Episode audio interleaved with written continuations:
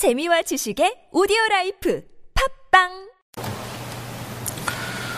주 하나님께서 오늘 은혜의 말씀을 통하여 여러분에게 복과 평강을 넘치게 부어주시기를 예수님의 이름으로 축원합니다.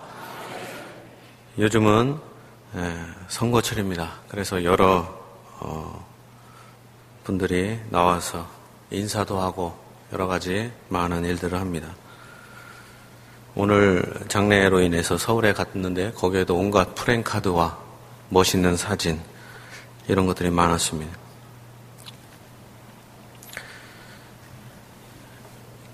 이 선거는 어디서 온 것입니까?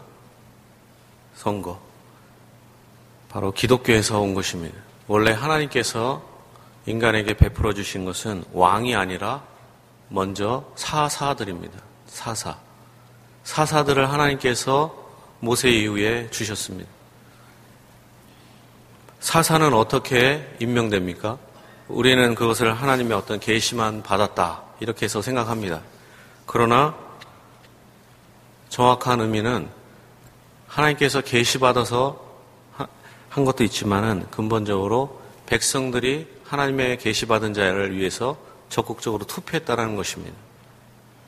제사장은 육체를 따라서 제사장과 레위 지파가 됩니다. 그러나 이스라엘의 지도자들, 70인의 장로, 그 외 여러 가지 백부장, 천부장 이런 사람들은 이스라엘 백성들의 투표로 인해서 선출되었습니다. 그것을 계승한 것이 바로 사사, 지도자들이었습니다. 이렇게 투표로 인해서 뽑는 게 얼마나 좋습니까? 매우 아름답고 놀라운 특권이었습니다. 그러나 이 사사들이 자꾸 바뀌니까 권력이 약해지고 힘들어 보이는 것 같습니다. 그래서 그들은 이런 하나님의 축복을 버리고 투표제도를 버리고 강력한 왕권을 원했습니다. 오히려 그러므로 강력한 왕권으로 인해서 오히려 그들이 백성들이 종이 된 것입니다.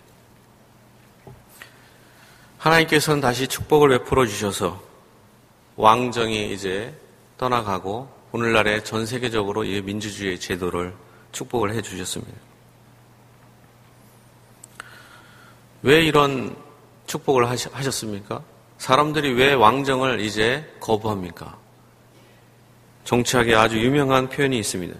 절대 권력은 절대 부패한다. 절대적인 권력이 있습니다. 그러나 그것이 시간이 흘러감에 따라서 어떠한 견제와 이 충고를 받지 않으므로 그냥 까막눈과 귀머거리가 되어서 절대적으로 부패하게 된다는 것입니다.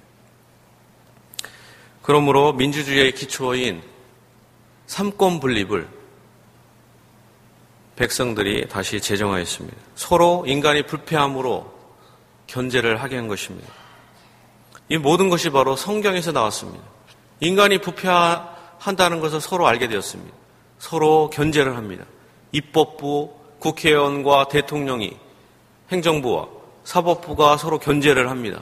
지금은 3권 분립이 아니라 우리나라는 실제적으로 5권 분립이죠. 선거관리위원회가 또 있습니다.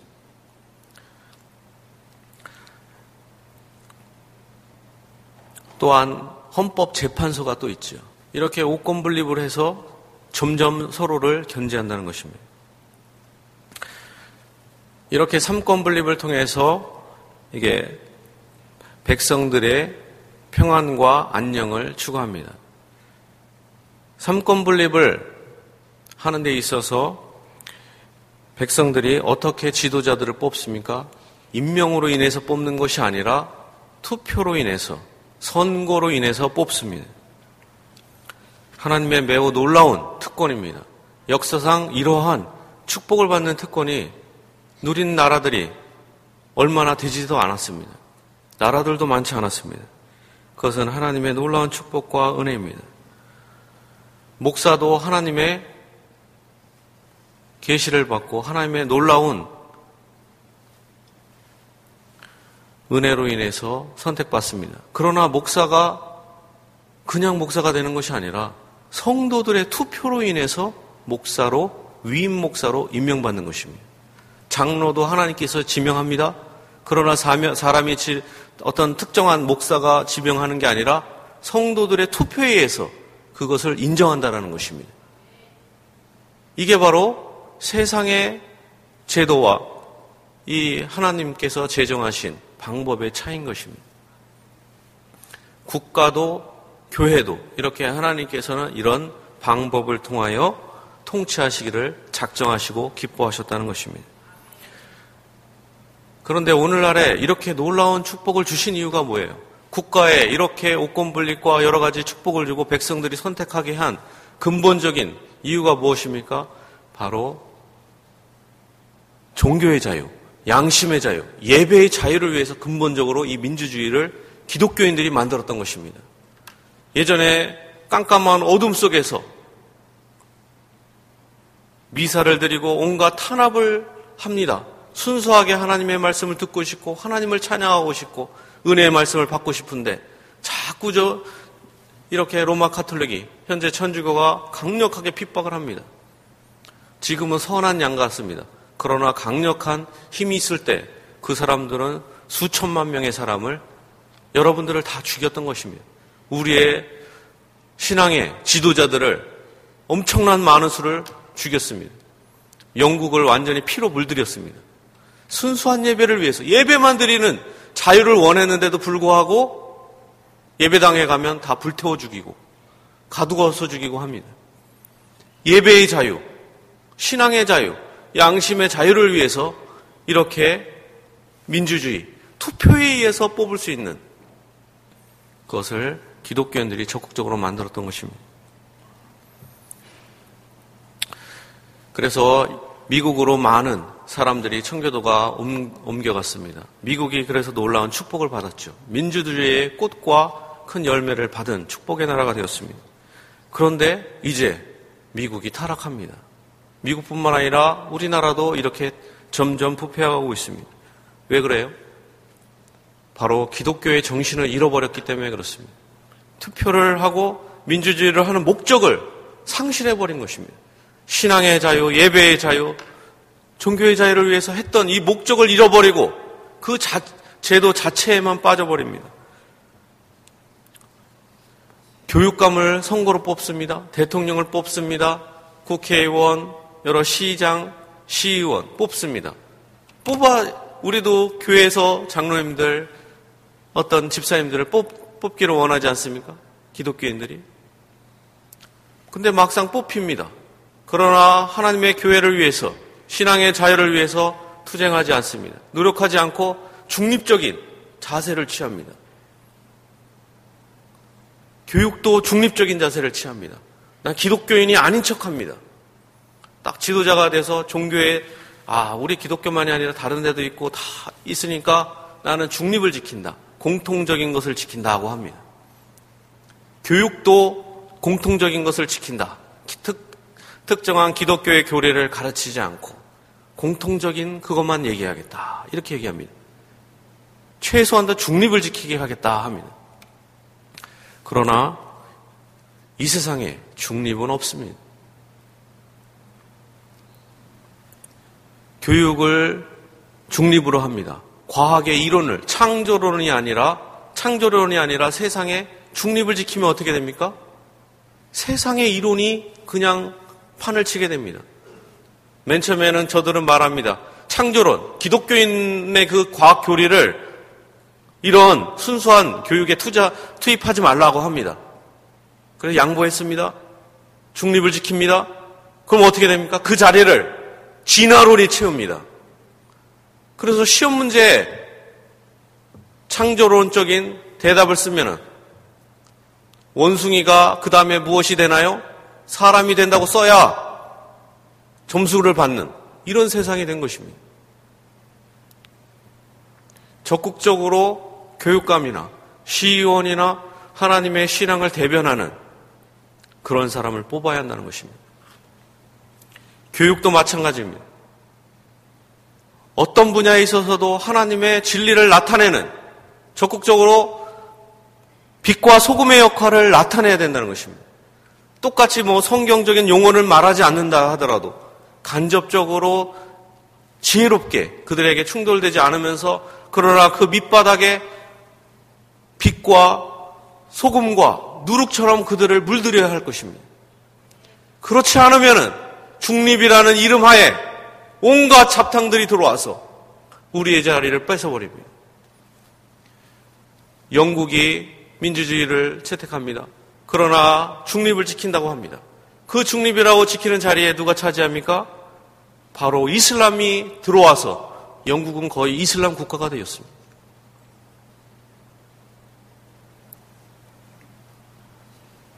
하나님께서 국가를 창조하시고 교회를 창조하신 것은 근본적으로 하나님의 영광을 위한 것입니다. 하나님께서는 인간을 창조하시고 인간들을 위해서 두 가지 축복을 주셨습니다. 수많은 축복을 주셨지만 인간들을 위해서 두 가지 놀라운 축복을 하셨습니다. 첫 번째는 하나님의 교회입니다. 영적인 왕국입니다. 두 번째는 이 지상의 국가입니다. 정부입니다. 이것이 아름다운 것입니다. 이 국가는 인간의 타락으로 인해서 처벌하기 위해서 만들어진 존재가 아니라 근본적으로 하나님께서 택한 백성들을 또한 온 인류를 보호하시고 지키시고 축복하시기 위해서 만들어진 제도인 것입니다. 하나님의 신적 제도가 바로 이 국가입니다. 그러므로 이 모든 것 하나님께로부터 유래합니다. 이런 방식으로 하나님께서는 인간의 일을 처리하기를 기뻐하셨습니다. 사람들과 함께 계시면서 법을 제정하십니다. 재판소에서 공의를 시행하는 것을 하나님께서 친히 주관하십니다. 이렇게 국가는 하나님의 놀라운 창조물이며 하나님의 선물입니다. 이렇게 두 가지 하나님의 교회와 영적인 정부, 하나님의 교회 또한 이런 시민의 정부, 육체를 다루는 이 시민의 정부, 국가는 서로 구분이 됩니다. 오늘날의 많은 사람들이 국가와 종교는 완전히 분리된다. 이런 것은 우리 개혁주의 교회, 장로교의 정신이 아닙니다. 완전히 분리되는 것은 전혀 잘못된 생각입니다.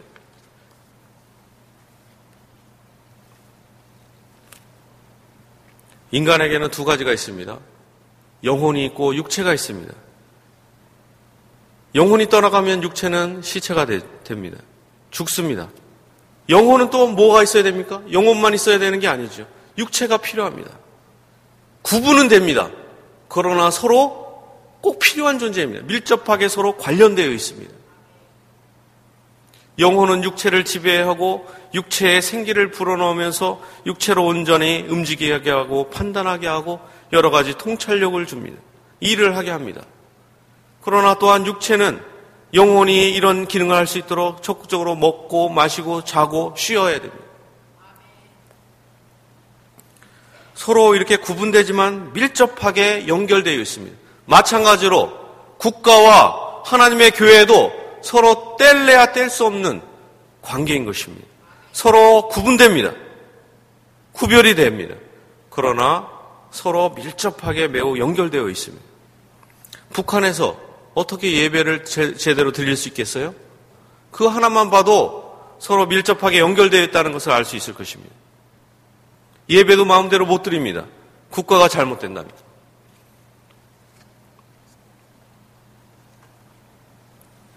육체는 영혼을 위해서 존재합니다. 마찬가지로 이렇게 시민의 정부, 국가도 무엇을 위해서 존재합니까? 하나님의 교회를 위해서 실질적으로 존재하는 것입니다. 여러분들을 위해서 하나님께서는 국가를 만드신 것입니다. 여러분의 영혼을 위해서 하나님의 교회, 이 교회를 창설하셨을 뿐만 아니라 여러분들이 신앙을 온전히 지키고 예배하고 자유롭게 하나님을 찬양할 수 있도록 국가의 제도들을 창설하신 것입니다. 어떤 사람이 현재 여기 와서 예배를 방해합니다. 그럼 뭐가 됩니까? 예배 방해죄가 됩니다. 국가가 이렇게 예배의 자유까지도 친히 보호할 수 있다는 것입니다. 함부로 여러분을 예배 드리는데 끌고 내고 죽이고 할 수가 없지 않습니까? 오늘날에? 이게 바로 하나님께서 주신 놀라운 축복인 것입니다. 국가는 이렇게 교회의 적극적인 후원자가 되어야 합니다. 또한 교회는 국가의 생명력과 같고 국가의 양심과 같은 놀라운 존재인 것입니다. 국가는 두 가지의 기능을 담당하는 하나님께서 창설하신 신적인 기관입니다. 첫 번째는 하나님께서 국가를 통하여 이루시고자 하는 첫 번째 뜻은 사회 속에서 평화와 질서를 유지하기 위함입니다. 사람들이 호흡하고 먹고 마시고 따뜻하도록 하는 모든 활동을 위한 경제적, 사회적, 문화적 모든 생활의 방도를 마련합니다. 치안을 보호합니다. 시민의 재산권을 보호합니다. 인간 상호 간의 선한 교제가 가능하도록 합니다. 정직과 겸양의 덕을 보존하도록 하는 것이 국가의 의무입니다. 또한 여기에서만 그치는 것이 아니라 적극적으로 하나님의 교회를 위한 봉사의 기관이 바로 국가의 존재의 목적인 것입니다. 그런데 많은 사람들이 이것을 잃어버립니다. 기독교인 관리는, 기독교 대통령은, 기독교 시의원은, 시장은 근본적으로 자기가 하나님의 종이라는 것을 결코 잊어서는 안 되는 것입니다.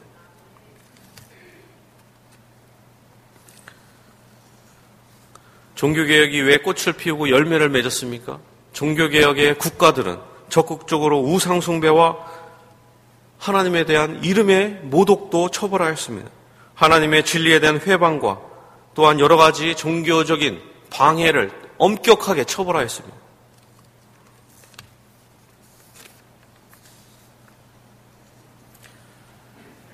로마 제국 시대와 또한 종교개혁 시대에 만약에 이단이 있습니다.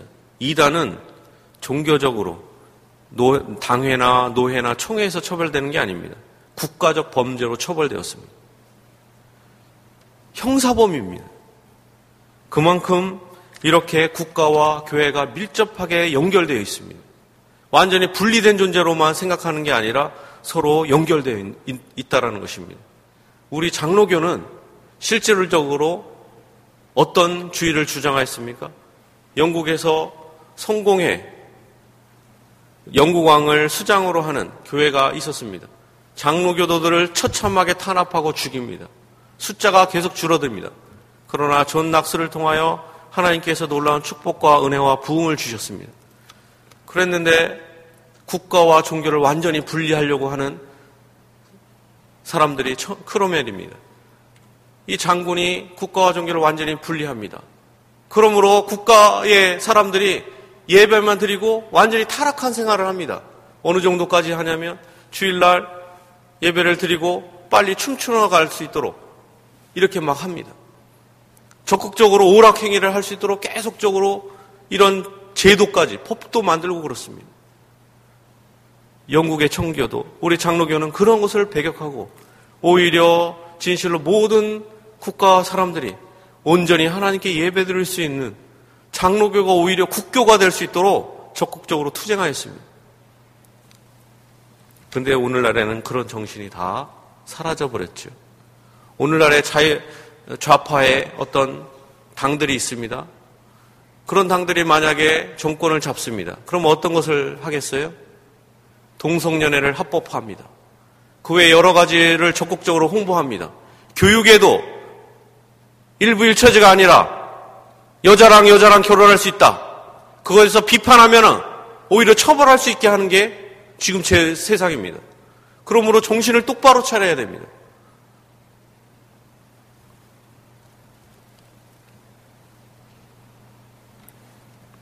국가는 이런 사회적인 것뿐만 아니라 종교적인 서로의 관계가 있습니다. 이제 위정자들의 책임을 보겠습니다. 특권을 보겠습니다.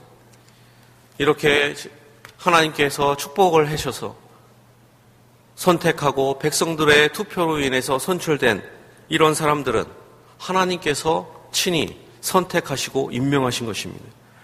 오늘 본문에 보면 그 권세에 대해서 말합니다. 13장 1절에 보면 각 사람은 위에 있는 권세들에게 복종하라. 권세는 하나님으로부터 나지 않음이 없나니 모든 권세는 다 하나님께서 정하신 바라.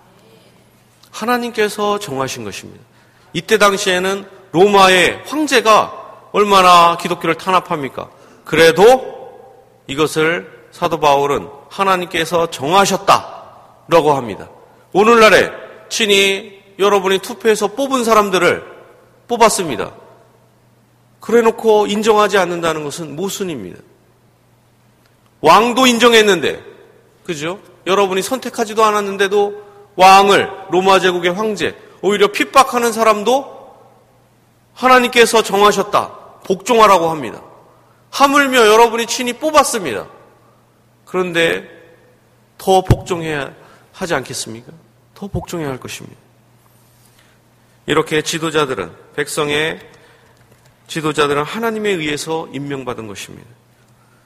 그러나 이런 사람들은 근본적으로 하나님께서 선택하시고 백성들에게 뽑힌 것은 그냥 된 게 아니라 근본적으로 하나님의 영광을 위하여, 하나님을 향하여 적극적으로 섬기고 백성들을 향하여 섬기는 의무를 갖고 이렇게 임명받은 것이 아니겠습니까? 이것은 목회자로서 부르심 받은 이런 거룩한 것뿐만 아니라 영적인 왕국을 통치하는 이런 목사와 장로들의 직분만큼 이런 세상에서도, 시민정부에 있어서도 매우 놀랍고 위대한 거룩한 직무인 것입니다. 그래서 이것을 사도 바울은 뭐라고 합니까? 이런 사람들을 4절에 뭐라고 합니까? 하나님의 사역자라고 부릅니다. 하나님의 사역자. 두 번씩이나 나오죠. 곧 하나님의 사역자가 되어. 하나님의 사역자는 헬라어로 디아코노스입니다. 이거는 정치적인 지도자를 의미합니다. 구약에서는 어떤 부름받은 사사나 모세와 같은 지도자들을 이렇게 디아코노스, 하나님의 사역자라고 불렀습니다. 목회자들을 하나님의 사역자라고 부르지 않습니까? 사역자들. 마찬가지로 이 시민의 정부에 여러분이 뽑은 그런 사람들을 인간적으로만 판단하면 안 됩니다. 하나님의 사역자라는 것입니다. 여러분이 싫어해도 하나님의 입장에서는 하나님의 사역자로 생각하신다는 것입니다. 하나님께서 친히 임명하신 것입니다. 또한 6절에 보면 그들을 하나님의 일꾼이라고도 합니다. 그들이 하나님의 일꾼이 되어, 일꾼은 레이 투르고입니다. 레이 투르고, 이것은 구약시대에는 제사장에게 붙였던 이 칭호입니다. 종교적인 직무를 의미합니다. 이만큼 국가의 관리조차도 종교적인 직무만큼, 제사장만큼 매우 위대한 하나님의 사역자요, 하나님의 일꾼이라고 하나님께서 선포하신 것입니다. 많은 사람들은 목사와 장로를 대적하면 저주받는다고만 생각합니다. 그러나 하나님의 사역자, 일꾼을 아무 이유 없이 자기 감정에 따라 대적하면 어떻게 나옵니까? 2절에 나옵니다. 그러므로 권세를 거스리는 자는 하나님의 명을 거스림이니 거스르는 자들은 심판을 자취하리라. 하나님의 사역자라고 여러분은 생각하십니까? 목회자만, 장로님만 하나님의 사역자라고 생각하면 안 됩니다. 세상의 정치의 지도자들, 내가 뽑은 자들, 내가 뽑지 않고 다른 사람들이 뽑아갖고 됐다 하더라도 그들을 뭐라고 생각해야 합니까? 하나님의 사역자. 그들을 거스르면 심판을 자취한다고 하나님께서 선포하십니다. 물론 그들은 적극적으로 하나님을 열심히 섬겨야 되고 백성을 위해서 해야 될 것입니다. 그러나 그거에 대한 또한 책임과 추궁은 하나님께서 친히 처벌하신다는 것입니다.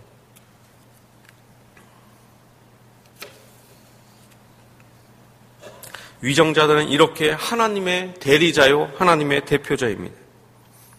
그러므로 이런 사람들은 모든 주의와 정성과 열심을 다하여 하나님을 향해서 열심히 봉사해야 될 것입니다.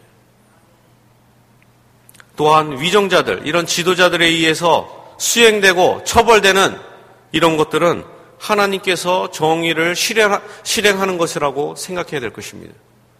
만약에 악한 지도자들을 뽑았습니다. 그럼 백성들이 악하기 때문에 악한 지도자들을 뽑은 것입니다. 악한 지도자들의 악한 행위를 통하여 백성들이 처벌을 받는 것입니다. 백성들이 악하기 때문에 악한 왕, 사울 왕을 뽑은 것입니다. 그러므로 악한 지도자가 나왔습니다. 투표에 의해서 나왔습니다. 그럼 어떻게 됩니까? 백성들이 회개해야 되는 것입니다. 히틀러가 어떻게 된 것입니까? 히틀러가 구테타를 일으켜서 된 게 아닙니다. 독일의 시민들이 적극적으로 투표해서 뽑은 게 히틀러입니다. 많은 사람들은 히틀러 혼자 광기에 사로잡혀서 이렇게 죄를 졌다고 생각합니다. 절대 그렇지 않습니다. 과거에 그때 기록 필름과 자료들을 보면 사람들이 적극적으로 히틀러를 찬양하고 적극적으로 광기에 사로잡혀서 찬양하고 그럽니다. 백성들이 악하기 때문에 히틀러가 나온 거에 불과합니다. 그러므로 우리는 어떻게 됩니까? 선한 지도자들을 위해서 우리 자신이 회개해야 될 것입니다. 특히 기독교 지도자들이 열심히 뽑았는데 타락하고 악한 행위를 합니다. 그 사람 눈물을 우리는 비판만 합니다. 그러나 투표에서 뽑았습니다. 우리가 악하기 때문에 나왔다는 것입니다. 우리의 잘못을 철저히 회개해야 됩니다. 그리고 그 처벌도 달게 하나님께서 주신 처벌이라고 받아야 될 것입니다. 우리는 위정자들에 대해서, 이런 지도자들에 대해서 어떻게 해야 될 것입니까? 그들을 존경해야 합니다. 억지로 복종하는 것이 아닙니다. 존경해야 한다고 말합니다. 그들을 교회의 지도자들처럼 하나님의 사역자요 대표자로서 대할 뿐만 아니라 그들도 교회의 지도자들을 목사로 이렇게 사역자로 대우하잖아요. 마찬가지로 그들도 하나님의 사역자요 일꾼으로서 이렇게 존경을 온전히 바쳐야 한다는 것입니다. 로마 제국의 황제 이교도입니다. 근데도 사도 바울은 오히려 공경하라고 말합니다. 두려워하라고 말합니다.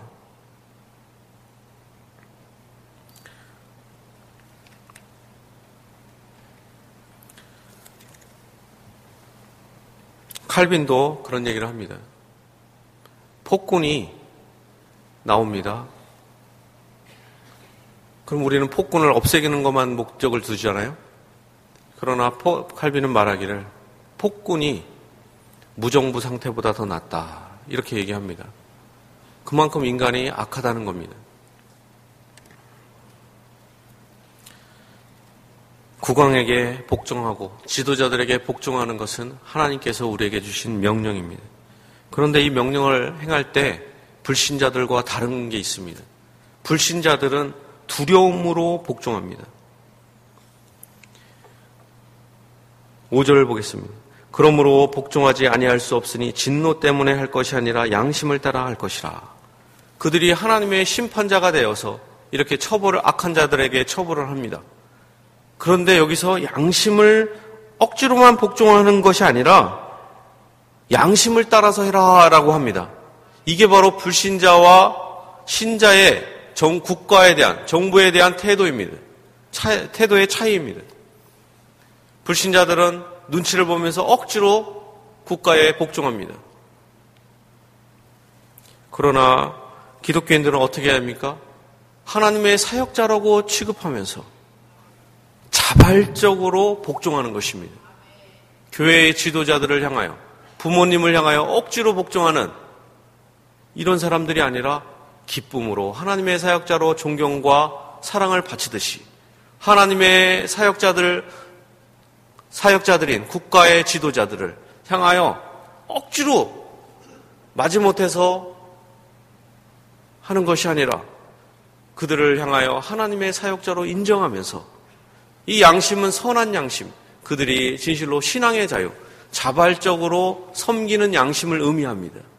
이게 바로 기독교인과 불신자의 차이인 것입니다.